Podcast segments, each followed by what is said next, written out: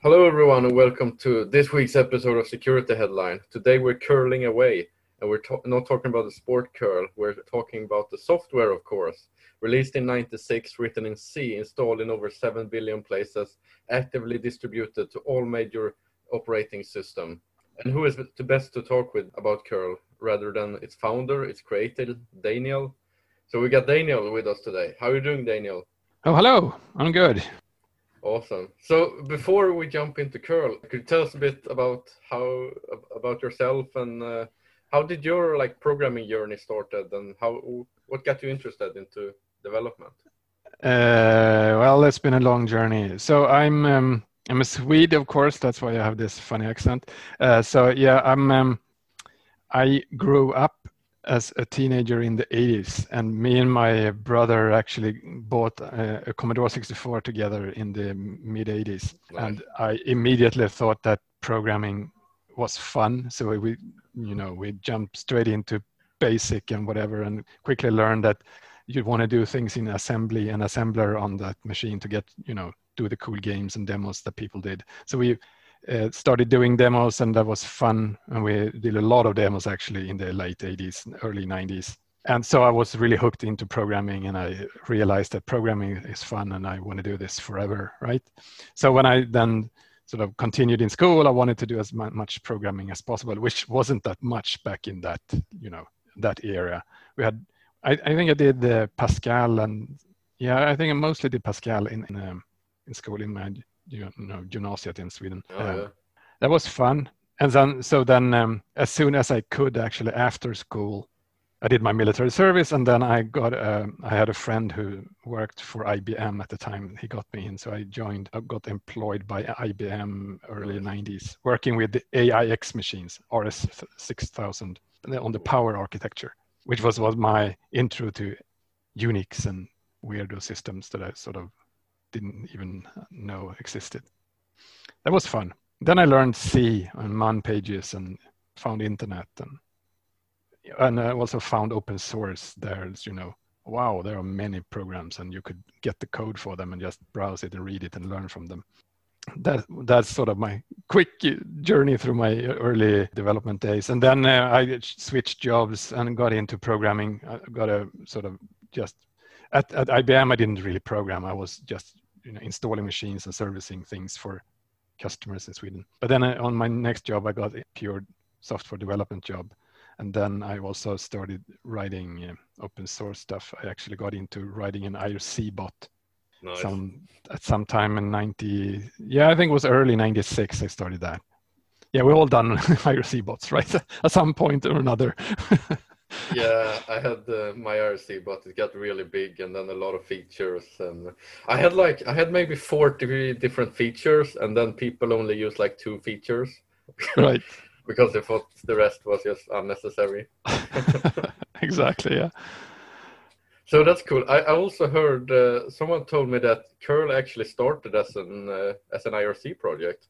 Right, because then I was doing my my bot there for IRC, and I had that in my. Um, I think I did that mostly in an Amiga channel because I, I, I, went from Commodore 64 and did a lot of Amiga. I participated in some Swedish Amiga channels and stuff like that. So, and then I started running my bot pretty early on. Uh, and I think it was a few more channels. But anyway, and then one day it, it dawned on me that I wanted a currency exchange service in my bot. Sure, you want to, since I'm a Swede, right? And we talked a lot of international people, and and before the euro too, right? You know, all those European currencies and and U.S. dollars. How much is hundred dollars today in Swedish crowns? And like a currency converter. Exactly, just in the oh. channel, you know. Oh, hey, oh, bot, oh, cool. what is 100 USD today? And he would tell you. Oh, uh, cool Cool. And how do you do that? Mm, I need to get the currency rates, of course, from somewhere downloaded to the bot machine. Uh, I just need a little tool to download from that HTTP site. And that's how it started. And I actually found another program that I started working on it called HTTP GET. That was the first thing. It was written by a Brazilian guy. Um, and it didn't really do what I wanted to, so I had to work on extending that. And I, I became a maintainer of it, and then sort of it took off from there I added Go. someone showed up with another currency site on Gophers, and then I added Gopher oh. support because uh, sure you want to have currencies of a Gopher, of course. and then and then someone else also found another currency site. Since you know, why not have currencies for every country in on you know on the planet? Completely unnecessary, but you know, challenge accepted. So I found another site on FTP that also had currencies. Ah, FTP. Then I had to uh, add more support yeah, FTP support. And FTP cool. is completely cool. different. You know, it's a it's a completely different protocol. So I, then I added FTP support, and by that by that time I had also changed name because HTTP GET was stupid when it did a lot more than HTTP, so it became URL GET. And then when I had added FTP support, after a while, someone suggested that I, they wanted to upload stuff over FTP. Now, when I have FTP support, why not add upload support as well? And so I did. And then URL GET was also a stupid name because now it wasn't only a get, it could also put. So I had to new, uh, come up with a new name. And then I came up with curl. So I released curl the first time 1998 then sort of as a continuation from those other projects. So I actually kept the version numbers too. So I just bumped the version number again. So curl version 4.0 was released then in 1998. Nice. But when did it go from just a fun hobby, hobby project to like this massive software that is like an HTTP client for the world. Uh, yeah, it, it, I mean, it was it, there was never really any sort of obvious bump on the road, and suddenly, you know, the sun went up and everything was fine and dandy. It was more like you know a very long, gradual development journey when we added stuff, fixed bugs, got more users, added things that people wanted, supported more protocols, did more TLS and uh, well SSL first, and then when it became TLS and stuff like that. So it was more of a it was fun to work on this, and we gradually improved it over time. And in 2000, yeah, in 2000, I think in the summer after summer 2000, we I converted the internals and, and shipped the li- libcurl, the library for the first time. So now it was the command line and the library then so that mm. programs could be able to, you know, embed the library in their code to get curl powers. And that was an immediate success too. Then immediately, for example, PHP adopted that to become oh, their, wow.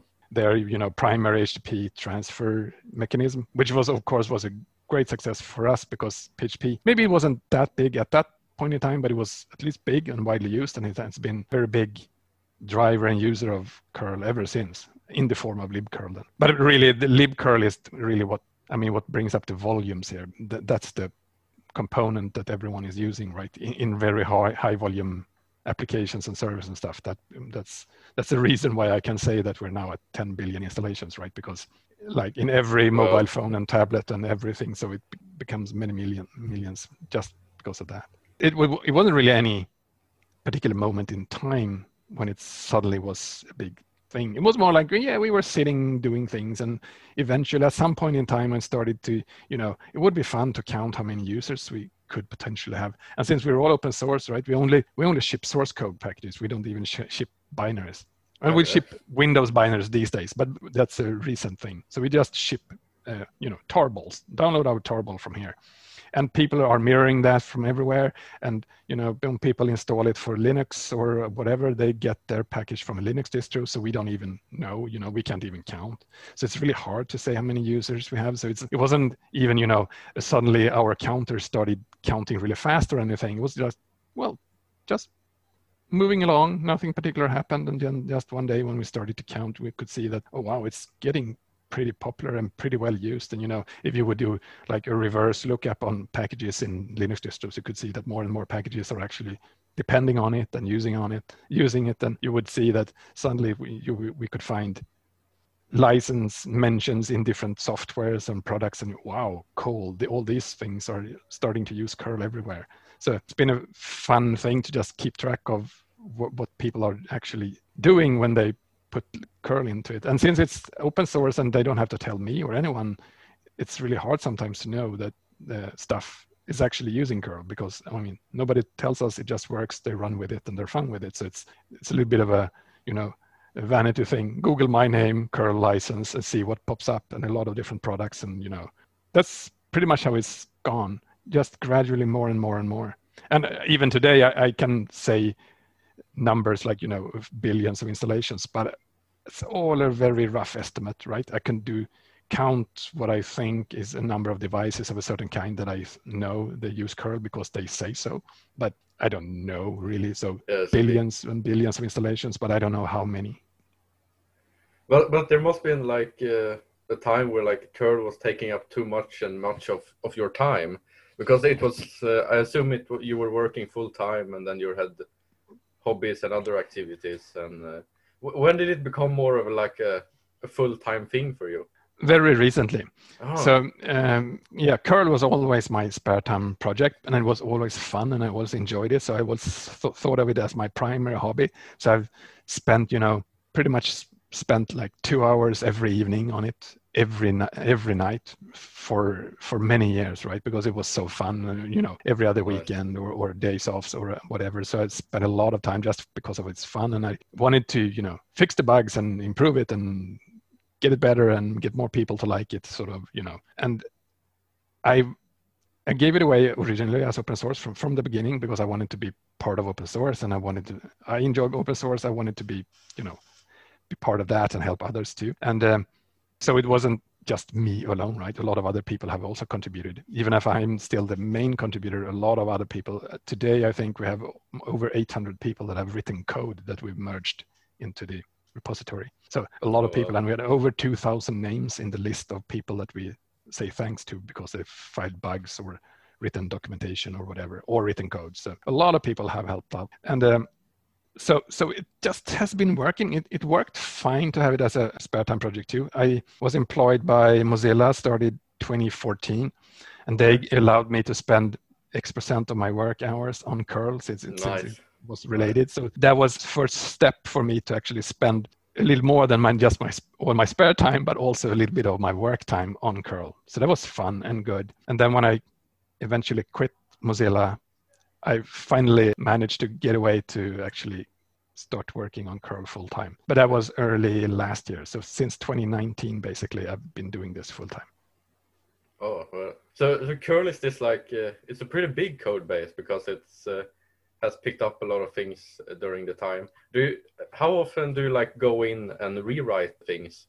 Is that often, or do you kind of how how Mm. often do you rewrite old things in, in the code base? I think with uh, well, first with- I, would say that with the, t- two things about that. Uh, first, we of course we never ever fiddle with the API or ABI really, so we Okay. stay com- we stay compatible. We basically established our ABI back in 2006, and we haven't broken it since. So Nice. your application back from 2006 can upgrade to the latest libcurl today, and it- it runs the same way. So we we make that a really big effort. But I also think more or less by chance, we went with a pretty good API from the beginning.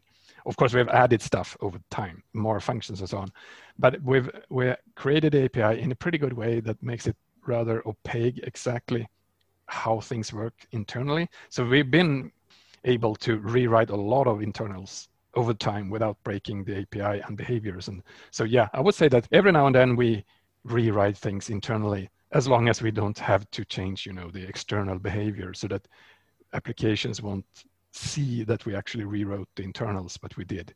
So we, I do that every now and then, at, at least in areas that, I mean, that are actually used and important to some extent. People, I mean, people always bring up things like, yeah, we still support Gopher, but you know, Gopher really? Who's using Gopher? But Yeah, supporting Gopher is oh. easy, right? Because we never ever get into that code because nobody reports any bugs, nobody wants any features. So it's you know, there's just that dusty old corner Gopher code. We don't rewrite that because nobody cares about that. So we just leave it. We have tests for it. It works. But it, you know, it's the code that is actually used that in in that code eh, we're finding bugs, we're improving things, and we're you know, rewrite stuff. So that's more of a sort of things that are used get tested, and that's code we keep fiddling with. Okay. Is it but, but with a larger project like this, is it hard to like uh, keep track of like where things are and keep it struct- uh, structured, or do you have a? I guess you have a clear guideline on how it's supposed to be structured and how. Yes. Um, yes. Well, first, I don't think it's that big. I mean, the, the production code that is the tool and the library and include headers and stuff that's 170,000 lines of code, Okay. uh, which which isn't okay. terribly big. Yeah. So, but otherwise, uh, we have documentation and we have a pretty good style guide these days on how to write code for this to, to work. And over time, we also made things more strict. So for example, the code style has been more become more and more strict over time, so that nowadays we actually most of the code actually looks pretty the same way. Also because I've sort of the older I've got, the more I've actually learned that it's better to keep this the code similar uh, or identical everywhere you know the same style everywhere. You don't have to like it you just have to follow it. Because when it's the same style everywhere it becomes easier to read and it, you get a better flow and it's easier then to find bugs because you can see things that stick out if it doesn't follow the sort of the pattern that you expect it to have. Oh yeah. Yeah i guess with that that's this kind of a learning by doing process right?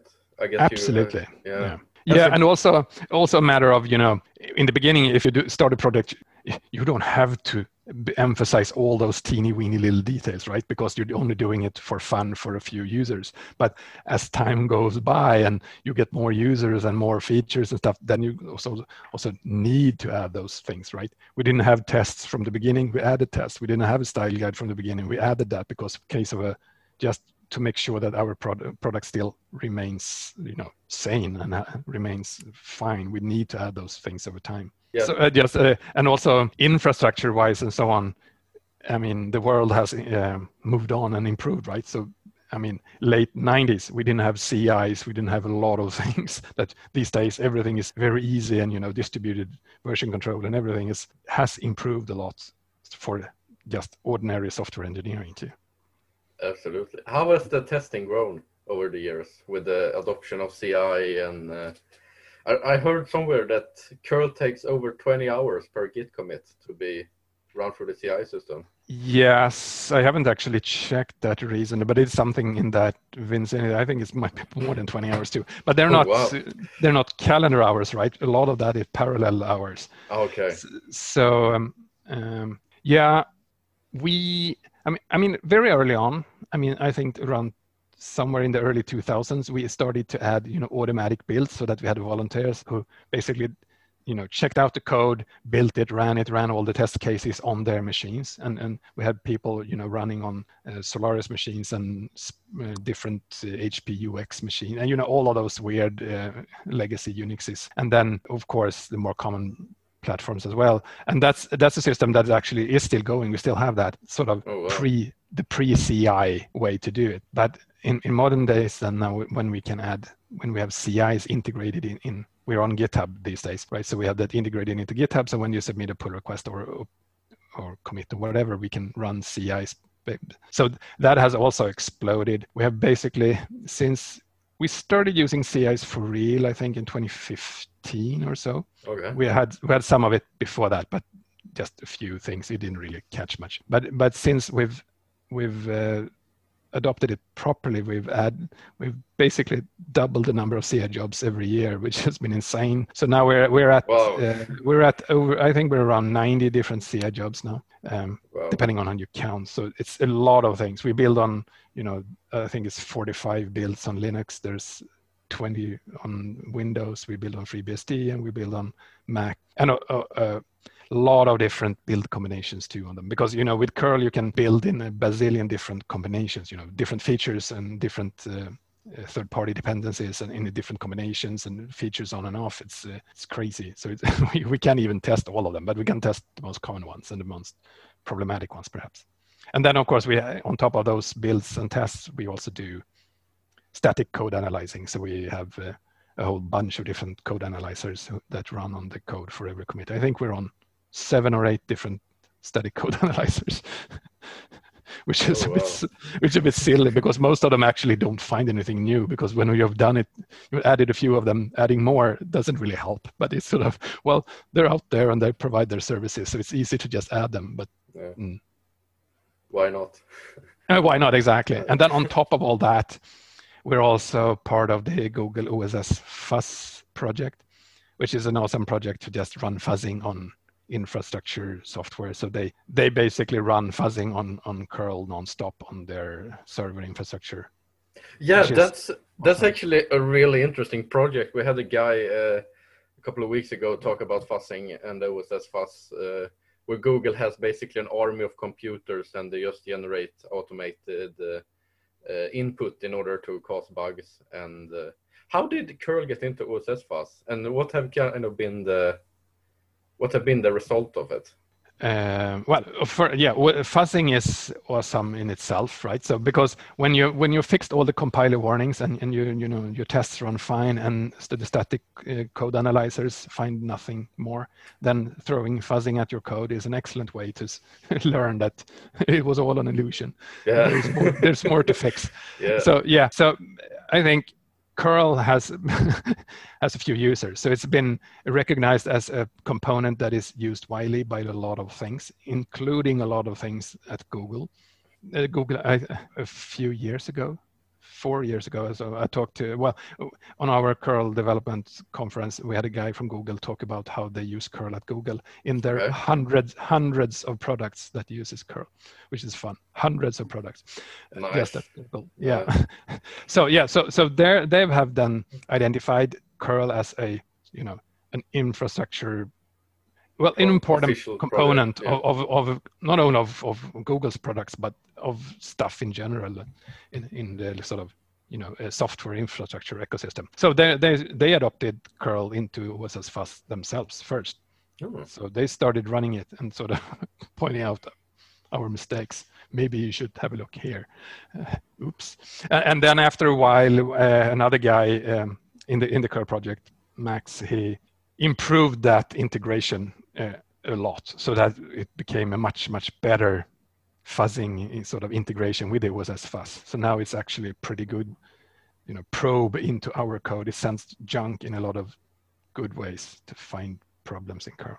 And and, and, it's, and uh, originally when it started, it found a lot of bugs. I, I, think we have around 20 or maybe 30 bugs uh, uh, credited oh, wow. to OSS fuzz, and a few of them being security problems. I think two or three of them are, are considered security flaws that they found. So it, it was awesome. And I think um, they helped us find a lot of problematic areas and maybe also got us into thinking and fixing other things that we should have done before they even found it. So maybe if if they could have found even more. And um, so yeah, it's been extremely helpful.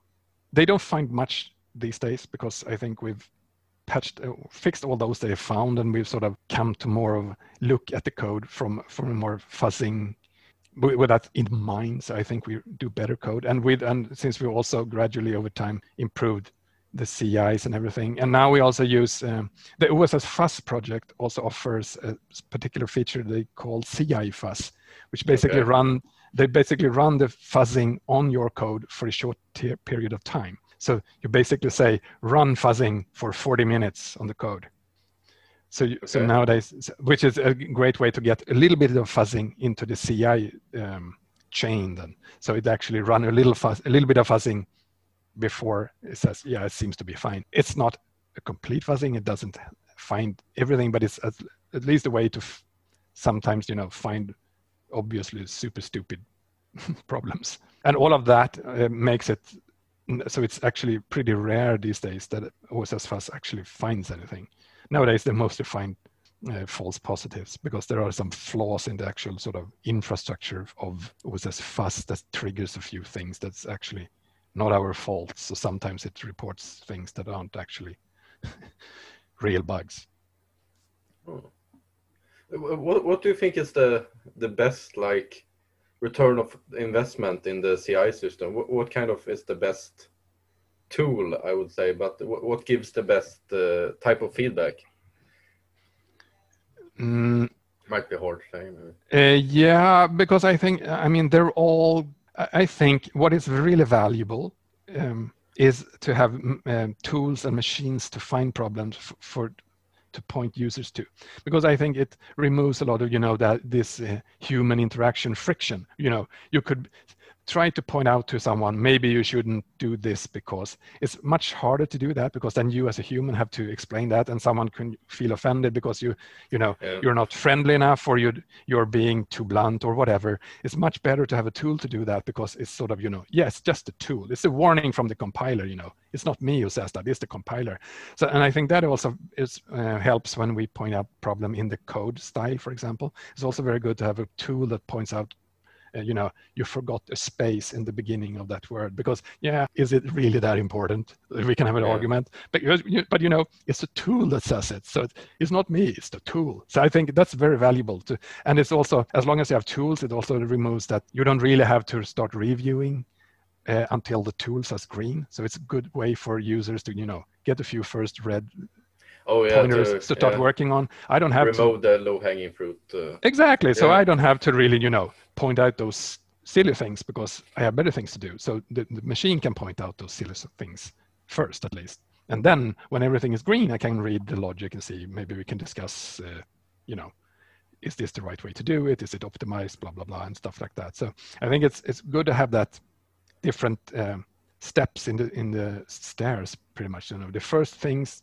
the really easy ones, a tool that says that, and and then more and more. And then, of course, all the tools help out then so they sort of become a huge, together they help out in different ways.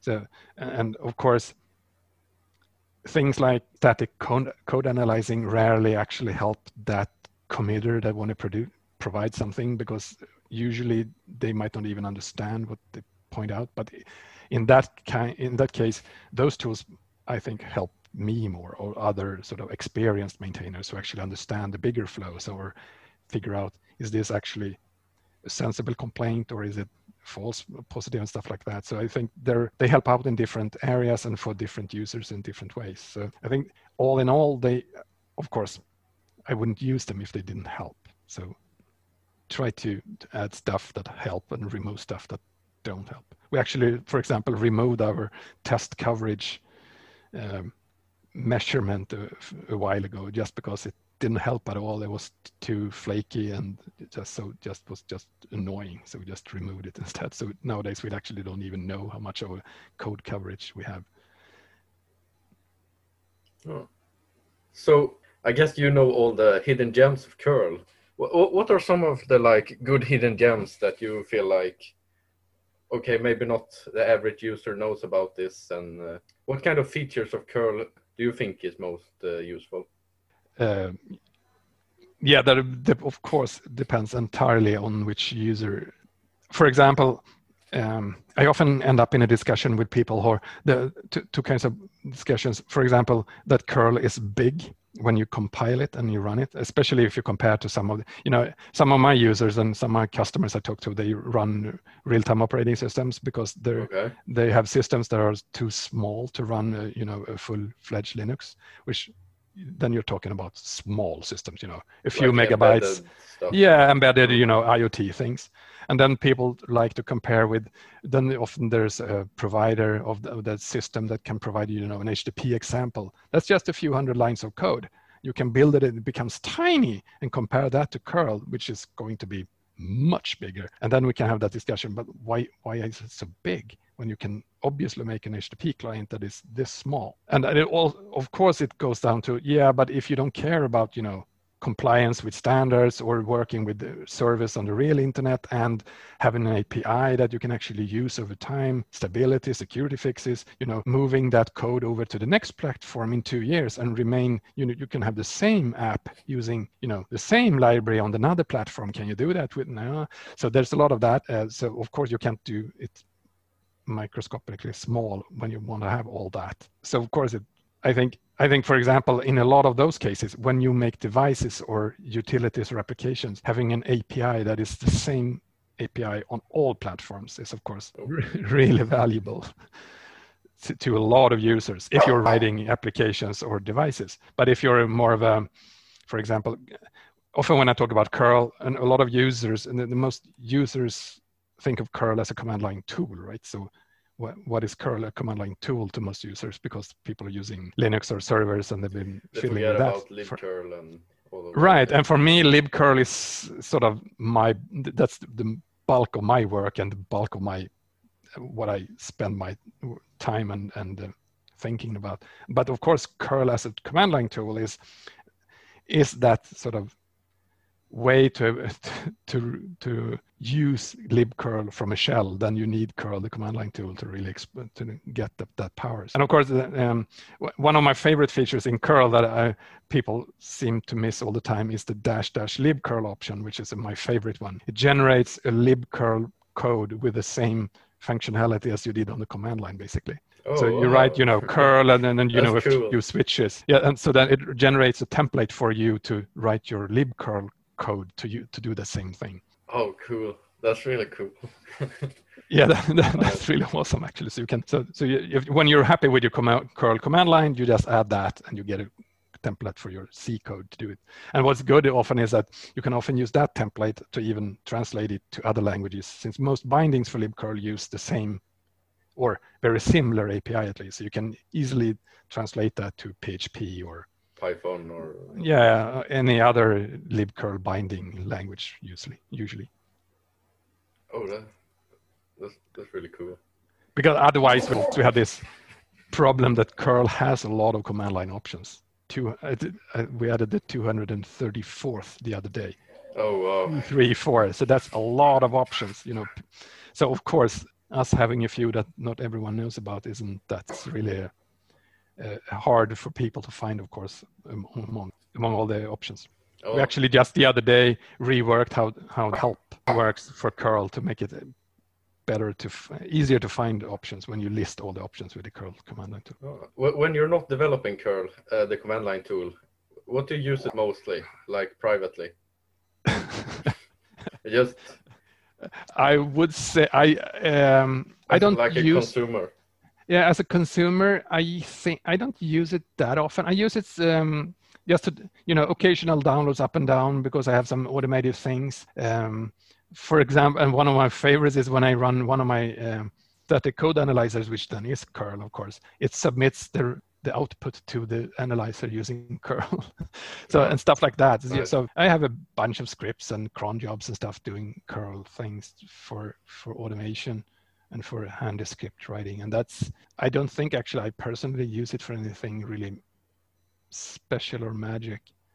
I'm actually pretty, in that way, sometimes you say you shouldn't really maintain or lead a development if you don't use it a lot yourself. But I actually don't use a lot of curl myself out of, you know, writing test cases and making sure that curl actually works the way I say, I say it should. Yeah, yeah. So let's talk a bit about your workflow. How does your workflow look like, and what text editors do you use? What uh, what OS and uh, how does your workflow look like?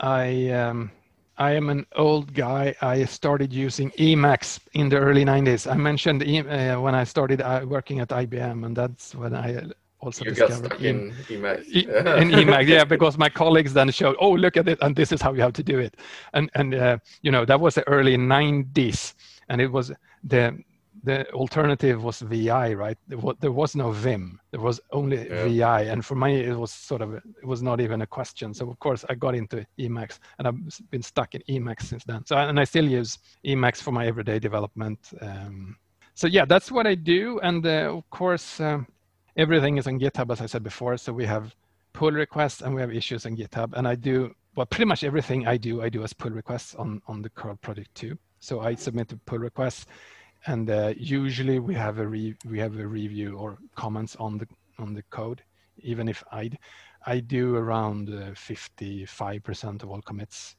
accumulated at least are mine in the project. So i do a lot of the commits so i do a lot of the development. But still i i still do them as pull requests and then if nobody comments on them i can merge them myself even without anyone saying anything.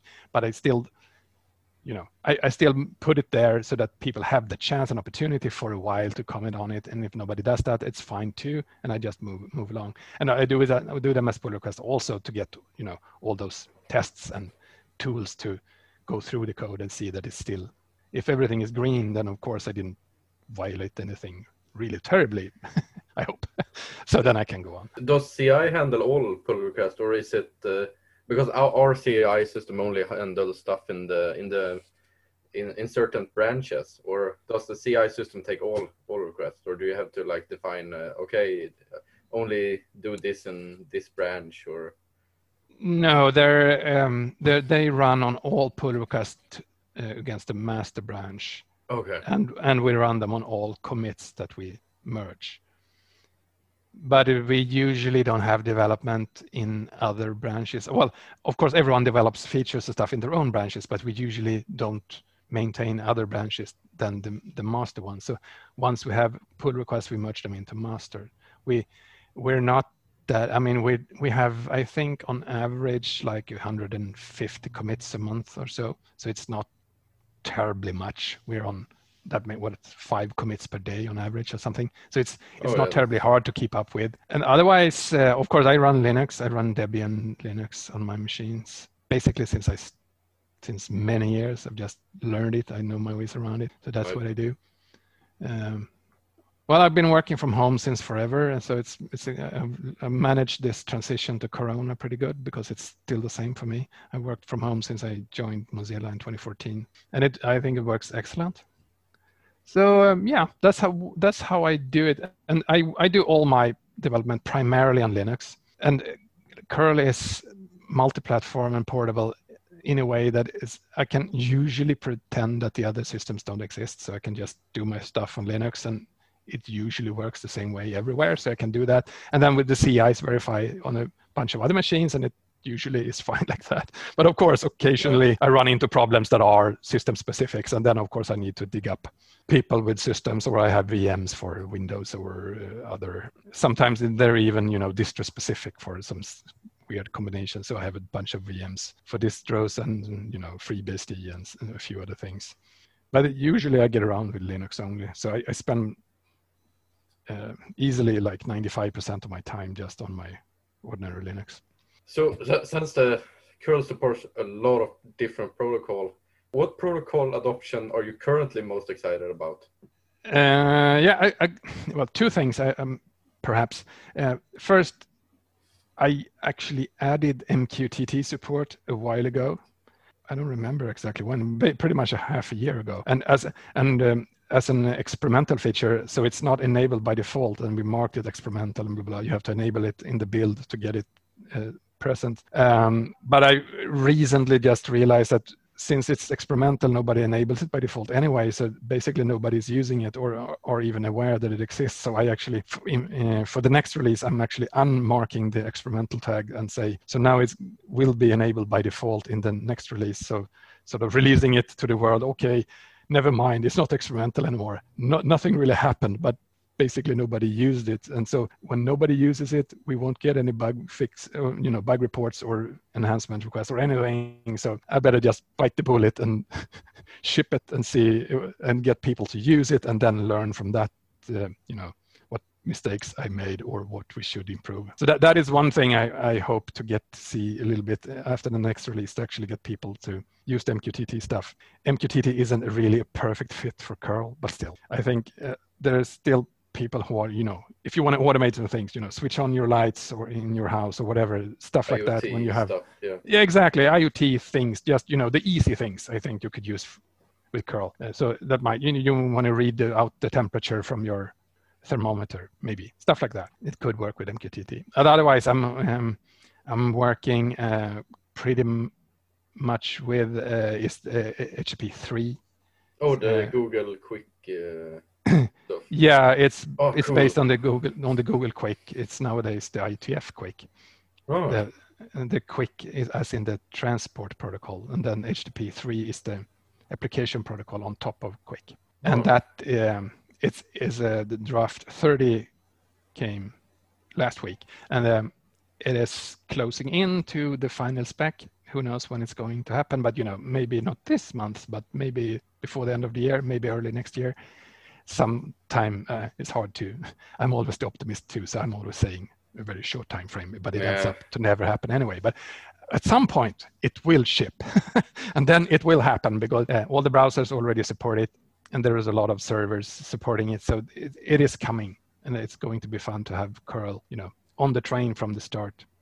And we support hp3 since a while so you can enable it. It's also experimental so you have to enable it uh, manually in the build but it's it's there. It works I still have, you know, a few things that is not working with HP3. So I have a few pending things to actually get done. But otherwise, it's uh, it's an interesting development. It's not yeah. going to be a game changer for curl at least because for curl it's just mostly just another protocol but it might change things um, for the greater infrastructure uh, in the on the internet and so on. And as I want to make sure that curl keeps being this, you know, Swiss Army knife kind of tool for HTTP, it felt natural to be there with HTTP 3 as well. So when you start experimenting with HTTP 3 yourself with your service, you know, next year or whatever in your in your setups and everything, I want the curl to help you and, and allow everyone to still sit and fiddle with you know HTTP 3 stuff as well as you uh, have been able oh, to do nice. with HTTP one and two and all the other stuff, right? help out with the with the adoption and development and right exactly. And and also i, I also want to be part of it earlier right? So i also can be part of you know try out the protocol and see how it works for a tool like us sort of you know and bring back that feedback to the working group and so on. So have something to try out http3 for, with a real tool against real stuff. Yeah. Are there many websites that actually run it. I mean, Google runs it, and like example.com runs it, and uh, well, there's some other uh, well. Google, Facebook, Cloudflare, they're the biggest ones, but they are big. Yeah, so they're, they're so they run, yeah. yeah. so and Facebook runs it then on I think was on Instagram and uh, some of the other stuff. So, oh, okay. And, and Google runs it on all of their front ends, so YouTube. Oh, wow. And all of the others too. So you know, a large portion of, of servers can actually run. And uh, with the Cloudflare, I think you can enable enable it somewhere if you run a Cloudflare CDN. You can enable it for your domain if you run it on. on oh, that's very that's very nifty. Yeah. Yeah. So so you can actually run it against a fair amount of service at least. Oh, but of course, I mentioned three, right? Because that's you know the, the very biggest server farms out there. But I also think that there are some obstacles in the way that will make uh, sure that we won't see HTTP 3 on all servers anytime soon. It'll take a while until we actually get to that point. But is there actually like stable libraries for it, or is it no. all just this all no. just beta stuff? So far? Yeah, yeah. If uh. even that, you know, it's even before beta in, in most of the cases. So yeah, it's a, it's it's a rough ride to go there. So you have to be you have to be someone with muscles and a strong determination to actually you know install it on your production server and run it. Then you have to you know you have to be prepared to pick up all the pieces and, and deal with it when when you know when it hits the fan. Yeah, Nginx and the other big web servers, they haven't started adopting it, right? Or uh, well, Nginx has a um, they have uh, they have a project in progress to get native support, but there is also a patch for Nginx. That's the one Cloudflare is using. So oh. they actually use a, uh, they Cloudflare uses Nginx, but they have a patch for Nginx that uses their QUIC HTTP3 library for for the, the HTTP3 stuff. So you can you can run uh, Nginx. If you have Nginx on your server, you can run a patch version and have that running HTTP3 today too. And you can run it with Caddy. So there's, there's a bunch of HTTP3 and QUIC projects out there. A lot of them being open source. So you can, if you want to fiddle with it, it's just you just can dive in mm, right now. Have you have you done any benchmarking with it? Because I've I've heard that it's supposed to be uh, very very fast and a lot faster than HTTP two and. Yeah. there has been benchmark uh, benchmarking sort of efforts, but I think I think it's really early to say anything because first I, I think most of the projects that are working on this they don't want to benchmark themselves because you know they are more into getting things done correctly. You know they have debug versions, logging enabled, and everything, so they're not too keen on running any perf- performance measurements because they're not there, right? They don't want to go do anything and say measure against this and then you know measure against some production release ready thing that is optimized for, the other versions and then see that oh version 3 is really crappy because you so i think that's a lot of uh, the answer is that they don't want to really do that because they're not in that position in their project. Uh, but but there are some i would say that there are early indications that you can at least get really good performance out of http3 so there's nothing that should prevent you from getting really fast HTTP3 servers and, and performance. And you know, you get faster handshakes with HTTP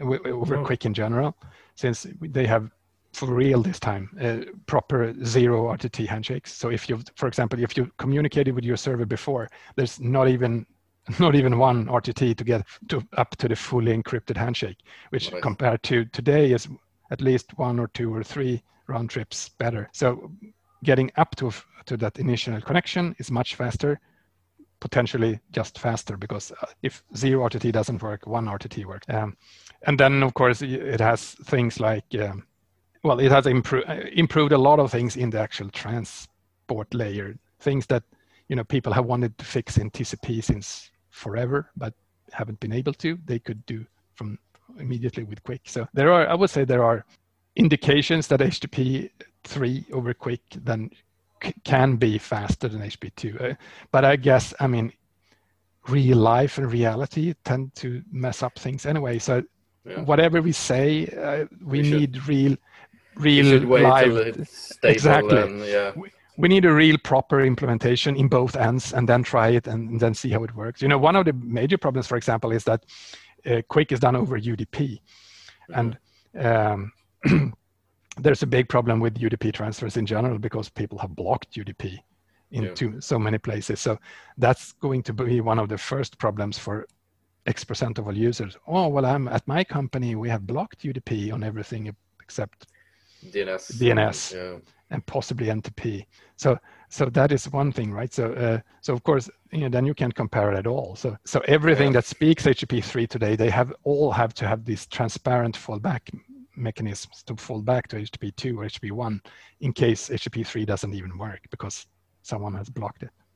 Yeah, there needs to be be a lot of work uh, by the firewall developers in order to properly support that uh, as an extra protocol. So yeah, is it? Do you think there's any stop to the amount of protocols curl will support? Do you think there will come one day where you're like, okay, we don't want to do any more protocol or is it like in 50 years you will have a lot of protocols or do you see that's like that's a very good question. Yeah.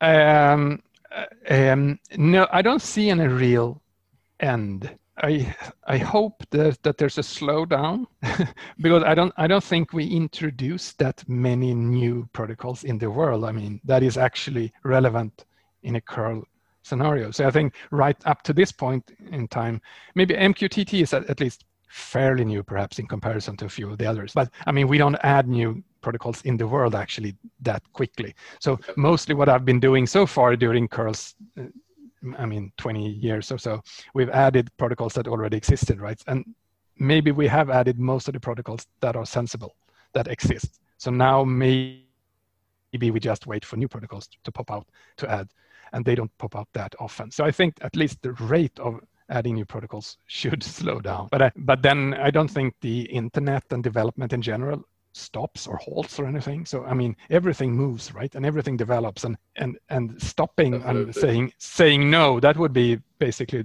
just give up, right? So we have to keep moving. We have to stay uh, stay with the times move with whatever things do. If the browsers do something you know if they next year come up with a totally new thing uh, this is how we do it from now on. Of course we will jump onto that too and say okay then we do it as well. So basically it depends on what everyone else does right? Yeah, we, we're, we're not really you know leaders. We don't push for these new protocols. We don't drive that adoption. But we if others bring them on we bring them on as well to keep up with what they're doing is there any like special requirements they have for protocol adoption or just or you just like okay if enough of people want this new protocol to be adopted then we shall support it? Uh, well I, I, have two rules of thumb really that when people bring up a protocol shouldn't curl support. This i i I have conquer or sort of I confront them with two questions, uh, and one is what is your favorite color? No. Uh, so uh, uh for this, does it have an, a URL syntax? Is there a URI spec? It doesn't have to be form a formal RFC, but it should at least be formal de facto something. There should be a URL syntax for this because curl is about URLs, right? You specify the transfer as a URL. We don't invent our own URL formats. That would be silly. A yeah. URL is, is meant to be, you know, uniform. You should be, able to actually use it on more than one uh, application. So yes. we never create our own syntax, but so if, if there's no URL syntax, that's a big signal to say maybe this is not our protocol. And and the other and that is actually then, then then there are many protocols with URL syntaxes. So there are actually a lot of them, and not all, all of them fit with curl anyway. Because I also want curl to be the protocols for curl should be transfer related or to be seen as considered as transfer related. Upload download. They cannot they can't be you know session oriented, and, and by session I mean like you know SSH that yeah you log into a site with it you do whatever you want but it's a really bad fit for curl because why what would you do with ssh with curl yeah hmm. Not a lot. So curl supports scp and sftp that are done over ssh but not ssh itself because they are transfer related ssh is not transfer related that's sort of just an example here. So a lot of those protocols people come up with they're not transfer related protocols. And if they're not transfer they don't really fit with our model our paradigms our apis and stuff. So then i'd say maybe maybe curl is not the home for that kind of protocol and also there's i mean maybe the third question is why? Why do you want it crammed into curl we already have 25 protocols. Do we really need one more? Yeah. Yeah, it's uh, a lot of interesting things happening right now since we're moving like all of the major interfaces are going to be web interfaces and we're doing more and more by browsers and by phones and uh, the interface uh, interfaces are changing from absolutely. to, and rest apis and stuff like that. So even i mean all the application these days they, they also speak http to servers everywhere right? Yeah. Yeah totally. So for all of our listeners that that that are in the or like starting new projects, uh, do you have any advice for them that this is what you should do in order to have a stable code base, in order to not have so many bugs and not have so many security problems in the code base? What are kind of your to go to tips for them? Well, I, I think um, I try to emphasize that. Sometimes I, I, talk about how we deal with, with testing and security in the curl project. And I often get that response when I've sort of mentioned all the steps we take that, wow, that's a lot, you know, that's really a lot of work. And, and I, I never did all that. And our project is like this. And, and of course, I think a little bit of what we discussed before that you have to start easy and increase over time, right? you can start easy. You don't have to have everything in place from day one. You can get it working first before you get all the other things in place. And when you see that it actually works and you get customers for your solution, you have a good idea, then you start add all those other things and, and you tighten all the bolt, bolts and you add rules and concepts and things along the way. So at first, I think you can go crazy and be wild and don't have many rules for, for whatever, as long as it's I mean, when you're young and dynamic and just trying out things, try it out first to make sure that it actually is a good idea before you load it down with procedures and, and a lot of tests that you have to update all the time. That that's what what I what I think you should do. Just and, and of course, depending on who you are, if you're you're, you're the company or you're you're the person, yep. if you're a person, you want to do something, you want to keep it fun too, right? That's yep when I started my projects, I did it for for the fun of it. Of course, you want to keep it fun, and then you also don't want don't want to add procedures and boring stuff. At least not too early. You want to have you yeah. want to have the fun and, and do the, the development. Yeah. Exactly. And so so if you do it for the fun, make sure that it also remains fun. So don't add boring stuff unless you have to.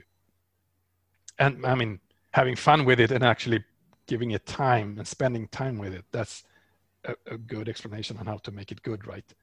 of course, you also need a lot of other things, but you you you will get to that in time anyway. And these days, I think it's not a it's, there's no magic tricks or secrets on how you get things done properly in the end you know all that everyone knows that you just have to give it some time and you know that you have to add tests you know that you have to do all the other things but you do, maybe yeah. you don't have to do that from the beginning yeah so, uh, what what does the future hold for curl? Do you have a, a goal? Like, okay, here's what I what I want. Where, where do you want to take curl? That's a really good question. Um, I I want curl to remain solid, rather boring and stable, so so that it can remain, you know, this trusted component in a uh, in a world moving forward, so that um, so that people and I, I, my one of my favorite things that I, then I when I mention to people that I, I spend two hours per day spare time on curl you know for 22 years or even more, uh, and then say, but I used curl 10 years ago and I used it yesterday and I didn't notice any difference, right? It worked the same way 10 years ago. What have you been doing? And, and I, while of course that is because people don't look under the hood, I want to maintain that feeling, make sure from the outside it should appear that like that. It should appear like the eternal thing that just works the way it always worked and without anyone really bothering or thinking about how it actually works. So that's that's what I want to make sure and that we keep up with everything that happens you know yeah it stays current with the protocols and and best practices and you know tls versions and cryptography and stuff like that so it just it should remain that trusted friend when you want to do internet transfers. So I don't want to do any revolutionaries here, revolutions, or, or change anything drastically. And in general, my my uh, approach to curl and development and, and life in general is actually has never been to plan very long ahead. I'm taking things as see sort of fly at me. Yeah, so I have, a, have a few things, the short term period ahead of time that I want to do. The rest uh, play by ear, and I change my to do list all the time. So maybe right. something shows up tomorrow that I want to do, maybe not, and I'll just keep up with how, how things move. Yeah, I mean that that makes it a bit exciting as well, having a bit mystique in the in the in the daily life, not look too too far ahead. Yeah, yeah, and and since um, nowadays when I do this full time, I also, of course, want to make sure that I get customers to actually pay for curl support, and that also involves a certain amount of listening to the customers who are actually paying me to do this. What are they wanting? What what, they, what do they see in the future for curl? So of course, when they pay me to do things, their voices are much more important than just the ordinary users. So I will also listen in and see where, where do users who pay me where do they want to go and what what should I do then and so on. And also a little bit what the boring part of all this is that I could actually also make choices to make sure that that I also get more customers and like I keep customers happy because I need someone to pay for all this if I want to yeah. maintain my open source uh, uh, sort of lifestyle like this. You know, I want to work on open source. I want to work on curl, so I need someone to pay me to work on curl. Is it the Linux Foundation helping out? It seems like this would be right up their alley. Yeah, but no, I, I have no organizations like that are involved. Oh, okay. So, so I work for wolfSSL so what we do is basically we offer companies support for curl. So you basically pay us a, a, a, yearly fee and we take care of your curl issues or curl help and we can do feature enhancements and we can do bug fixes when hand holding or education or stuff like that. Oh. so as long as i manage to get enough customers to pay for support wolfSSL pays my salary. That's nice. That's very nice. it is it's a, it's a it's a great uh, setup. Nice. Yeah. So, is there anything we missed about the curl that you want to highlight, or? Uh... Probably a lot, but I don't know. Been talking for for a while now. Uh, yeah. No, but I mean, there's there are of course how much. I mean, there's a lot of things to say, but I think we've covered a lot of ground here. I, I think you awesome. Talked about the basics. So before we end it, then let's do some quick questions to get to know you a bit better. What's your favorite drink? Drink. I'd say beer, I think. What type of beer? IPAs are ah, cool. Good. What does a perfect Sunday look like when you have when you can allocate your time doing whatever? Is it hacking on curl or? Uh, well, I would say that uh, yeah, it would be a portion of curl. Uh, pro- probably like possibly having uh, um, maybe some doing something with my family, an outdoor picnic or taking my family somewhere, maybe kayaking. Um, I usually also like to get in on Sundays. I play floorball. Oh, That's yeah. one of my hobbies that I really like. Very Swedish sport too. So nobody is understanding what it is outside of Sweden and Switzerland, no. maybe. yeah. when do you feel the most happy in your week? When are you kind of peaking in happiness? When are you like, oh yeah, this is my peak moment in the week?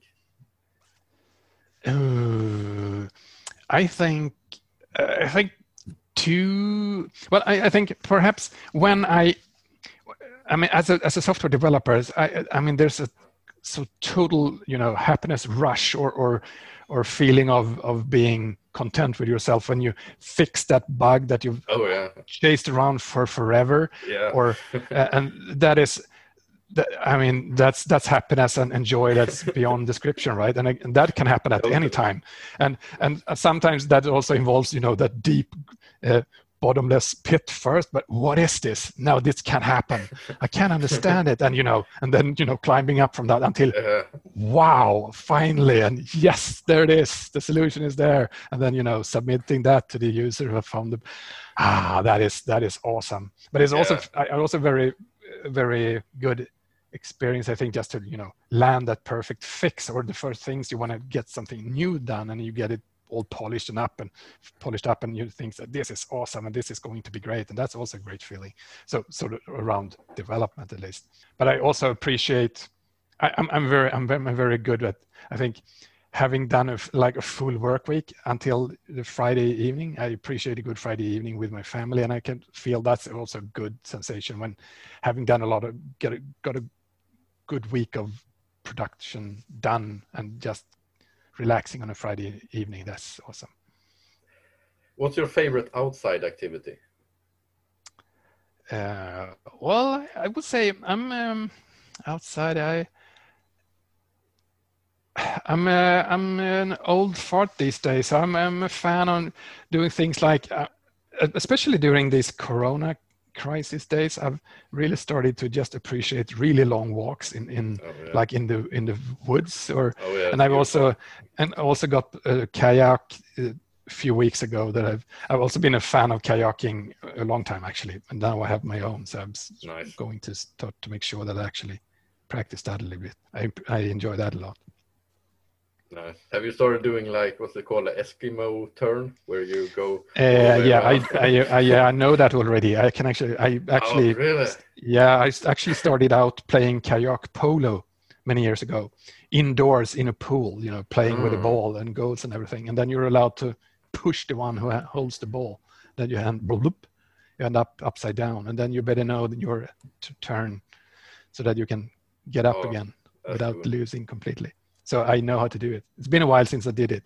All right. Last question. Uh, what type of GitHub issue do you like the most? What kind of user is it like when someone files a bug or wants a feature request? What are your favorite type of GitHub issue? I I like a good bug report, of course. Um, then on the on the emphasis on a good bug report. There are so many bug reports that are not good. I mean, not always because of the submitter being bad, but I mean, sometimes just the problem being annoying that makes it less good for me i mean. But of course someone who has actually research taken their time to actually find out some details and submit all the details uh, you know just answering to all the you know filling in the template questions saying which version are you using which platform are you on what did you try what didn't work what did you expect to happen and just that. And, and of course it's especially good if you by reading that ah i understand the issue i know the problem and you know 20 minutes later i can propose a fix for it that's awesome and of course but of course i i love a, a good pr or why not a first time contributor you know someone who actually stepped into the project now actually took time spent time to learn something actually attempting to fix a problem. And then it actually doesn't even matter if they actually fix the problem, if it's good or bad. But I think just the fact that someone actually, you know, steps into the project as a complete newbie, they've never submitted code before in the project and now they're here trying to help out. That's that's an awesome feeling too. And being able to help someone into the project and hopefully, hopefully get that person to submit another PR in the future. That's that's really good. Awesome. Awesome. So I think we end it on that note. We have uh, covered a lot of ground. We got to learn a lot of curl with the, the curl original curl hacker. So how do people keep updated on what's going on with curl? Well, you can, depending on your method of preference, I guess uh, you can follow me on Twitter. I'm at Bagder, at, yep. um, misspelled animal. Uh, and uh, of course, you can um, follow the uh, mailing lists where because we're an old traditional open source project from the 90s we have mailing lists. So and the, the primary development one is the curl library mailing list. You can just search for it on the curl website. Otherwise um, you just um, follow the you can just you know follow the github traffic but that's if then you really need to be interested if because that's quite a lot of traffic if you're if you're just a casual user. But and then of course depends on what you want to do but that, those are three primary ways to keep up. Awesome. So thank you so much for taking the time. I had the pleasure and i'm sure our listeners learned a lot. I learned some. So with that have a good rest of your day. Bye. Thank you. Bye